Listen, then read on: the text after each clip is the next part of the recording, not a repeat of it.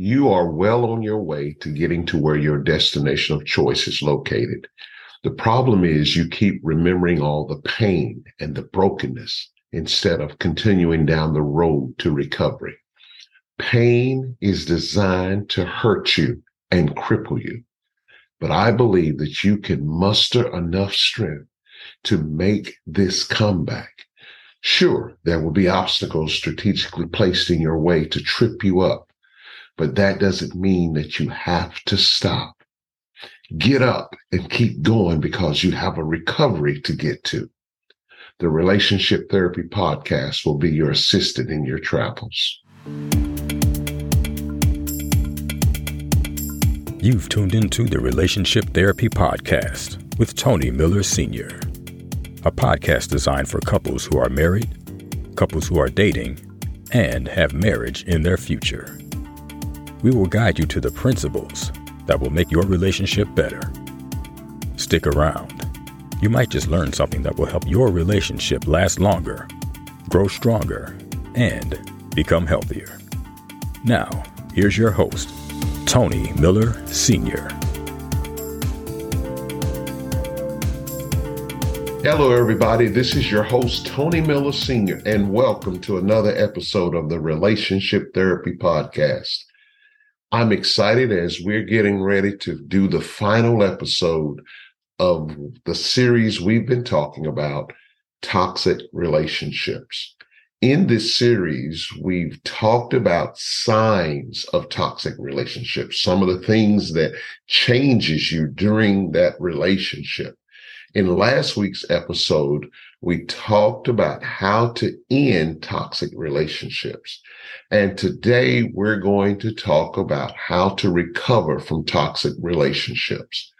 I understand that this whole process has been tough. It has been uh, challenging, but I just believe that you can get through it.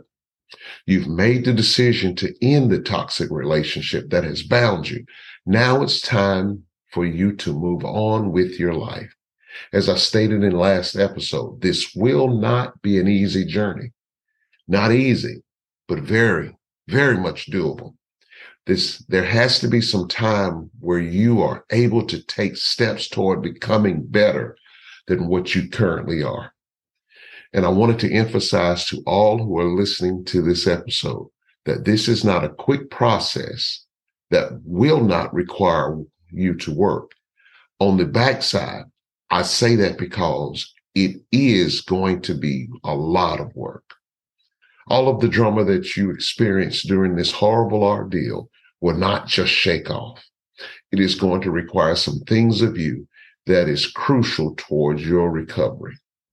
So sit back and listen as we talk about how to recover from toxic relationships. Trust me, you can make it to the other side of this pain. All you have to do is make up your mind and go out and get it. As we begin to talk about how to recover from toxic relationships, I want us to start with this first point. Number one, allow yourself to heal. Oftentimes, after something tragic or some trauma, we are guilty of not allowing ourselves to heal. I want you to hear me and please hear me closely. You have to let yourself heal. You've been through a trying ordeal. It's not just going to fade away and the memory is gone. You can't treat it as if it didn't happen. You need time to heal. The troubling thing about that statement is everybody heals differently. Previously, I've talked about seeking professional help for your own sanity, and I believe that will help you. I know so many feel like going to see a therapist means something is wrong with you. Truth is, there is nothing wrong with you. And there's nothing wrong with just talking about what's on your heart and mind. You have positive and negative feelings all wrapped up inside of you fighting to take charge. Both of them want to control you. You must not shut down and hide in your closet, waiting until it all goes away. You have to heal. A part of the healing process requires you to speak your mind over the painful things that you've experienced. Just like when you have a stomach virus and you uh, you vomit and, and you vomit out all those things and almost immediately you start feeling better because you've gotten rid of what's inside of you and causing the problem in the first place. It actually works that same way to help you get that emotional junk out of your system. You've got to talk about it. And it starts shaping you up toward putting yourself in place of getting better. It's okay to cry on other people's shoulder who these are people who are willing to allow you to vent your feelings. It's okay if you don't understand why it happened. It's okay if you feel like you can't get over it. Just know that you can heal from this. This shouldn't have happened. But just know you cannot stop living because it happened. With time, you will be able to live the life you may have always dreamed about. But first, you must allow yourself the time to heal from the pain. The second thing that you have to do is celebrate each victory. You've allowed yourself to heal, but now you must celebrate each victory.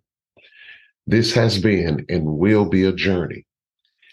Definitely not one that you expected, but you're here now. Why not make the most of your recovery? What I mean by that is this celebrate each victory along the way to your healing. I have found that celebrating small victory becomes a focus for the big victory that is to come. At each phase of your healing, there is a victory to celebrate you may have conquered something, you should celebrate it. If you have not thought about returning to that old relationship a whole day, that's a victory. Celebrate it. If you didn't cry yourself to sleep last night, that's a victory. Celebrate. Maybe you are even in a better mindset than you were in yesterday.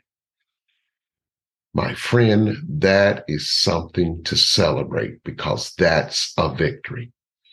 The goal here is for you to see these small victories as being able to associate with the small victories of success that is possible. Most of the time, when we are able to see progress being made, we tend to stay focused on the pattern or the road that we're currently on. Focus is a tremendous help in your healing. The less you focus on returning and what had happened and the pain that's inside, the more quickly your healing will come because you will begin focusing on getting better. That's why I agree with letting all out inside of you. Let it all out so that you're better able to move forward. Now, let me say this your celebrations for small victories should should not be counterproductive to your healing. What I'm saying is this celebration should not require anything that could prove detrimental to your comeback. In plain terms, don't use alcohol or illicit drugs as something that you use as a celebratory tool because it may become the wrong type of celebration. You need healing mechanisms, but don't let those two things be the crutch that brings you back. And it will send you down a downward spiral. Celebrate with friends, loved ones, family members as you begin enjoying the effects of conquering what had conquered you. That's something to celebrate because you are well on your way to healing. Celebrate each victory. So now we're down to point number three. But let's do a quick backtrack. We talked about number one, allow yourself to heal. And then number two, celebrate each victory. Here's number three embrace forgiveness. Let me say it again embrace forgiveness. Before I start this, I have to be brutally honest. This will be extremely difficult. Anytime there is forgiveness involved, there will be many opinions on what is the criteria for forgiving people who have wronged you. The difference here is that person may or may not have asked for forgiveness. So many people believe that in order to receive forgiveness, the individual must first apologize for their actions. But my Bible doesn't say that. We are to forgive those who have despitefully used us. We're forgive those who has harmed us, whether they apologize or not this actually could be a strong healing balm for you. If you're holding your forgiveness hostage, all you're doing is damaging you more during this process. Because when forgiveness is held hostage because of what they did to you, it really takes part of a situation where you've got to be very, very careful or you will go backwards instead of forward. The process of forgiving someone who hasn't asked for it can be challenging, but it is truly mandatory for taking the next step towards your healing. You have to understand that our goal is to arrive at healing. So let forgiving them be a catalyst for you going in the right direction by releasing the anger and the unforgiveness for what they did, it is essential toward getting over the pain and the hurt and moving to your next destination of healing. Quiet as it's kept, it's great therapy for us to forgive. Forgiveness doesn't mean that you're okay with what they did and that they're getting away with it but instead you are choosing to heal for yourself by going through the difficult and challenging part of forgiving. Let me let me be extremely transparent to to all my listening audience. I had a difficult time forgiving someone on how they treated me. I would say as little as possible to them anytime that I was around them. But then one day God had spoken to my heart about forgiveness. And he even took it one step further. Not only forgive them, but start praying for them. And once I was able to start praying for them and forgiving them and praying for their well being, I was able to associate with that person and needless to say, the relationship got even better because of me forgiving them. Now, I know they may go around and not asking for your forgiveness and still living the type of life that causes harm, but it's about you forgiving them.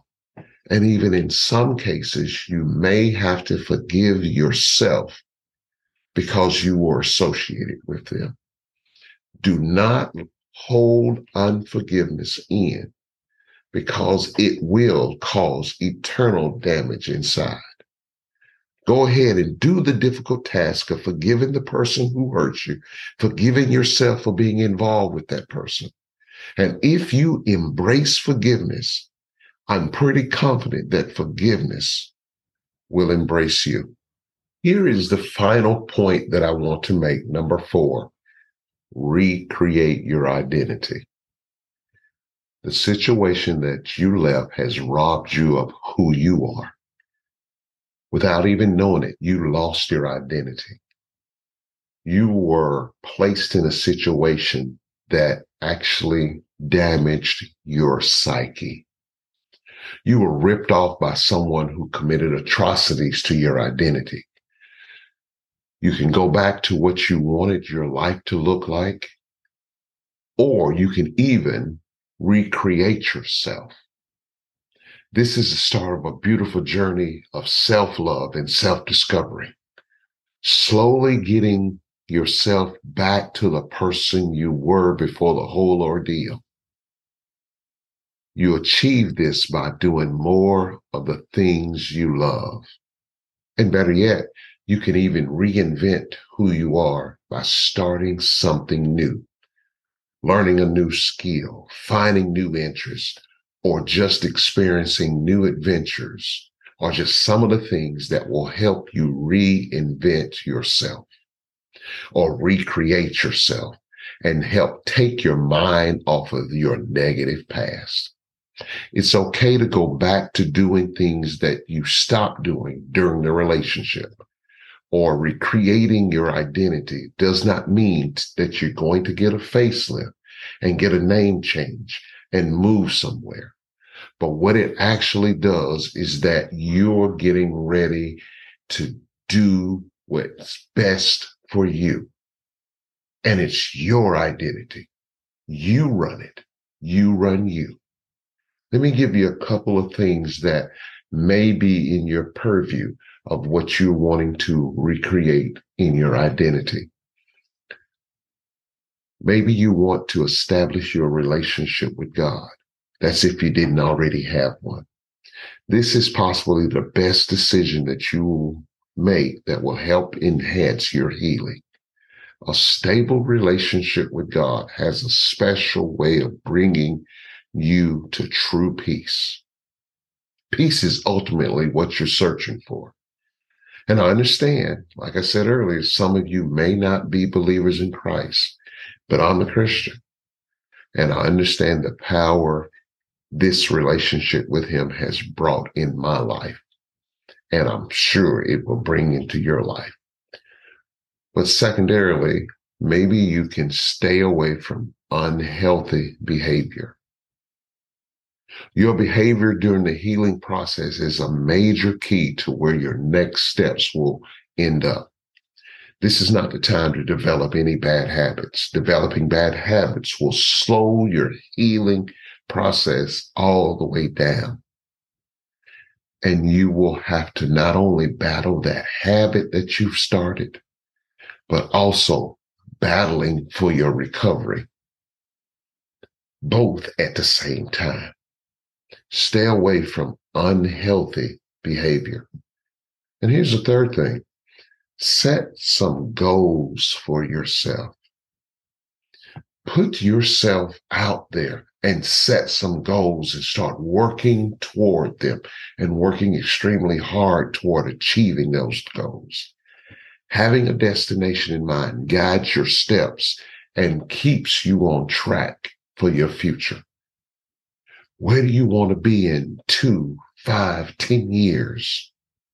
Set that goal and go ahead and make up your mind that you're going to achieve it. Now, now is the right time to achieve what's in front of you.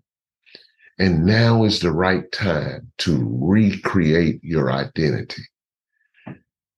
Don't let what happened stop you. If you were on track to being somebody special, which you already are special, continue that route. Get your healing and go for it. Don't let them have the last laugh that they have permanently placed you in a bubble that you cannot punch your way out of. You can heal from toxic relationships and you can recover if you want it bad enough from toxic relationships. Well, that's all I've got for you today. But just to rehash the four things that I gave you. Number one, allow yourself to heal. Number two, celebrate each victory along the way. Number three, embrace forgiveness. And I emphasize that this is going to be tough. And then number four, recreate your identity. I believe it can happen. As we said in previous episode, get you a good support system to help you through this process to your healing. And once you do, you will be amazed at how much better you're getting. That's all I've got. Thank you for listening.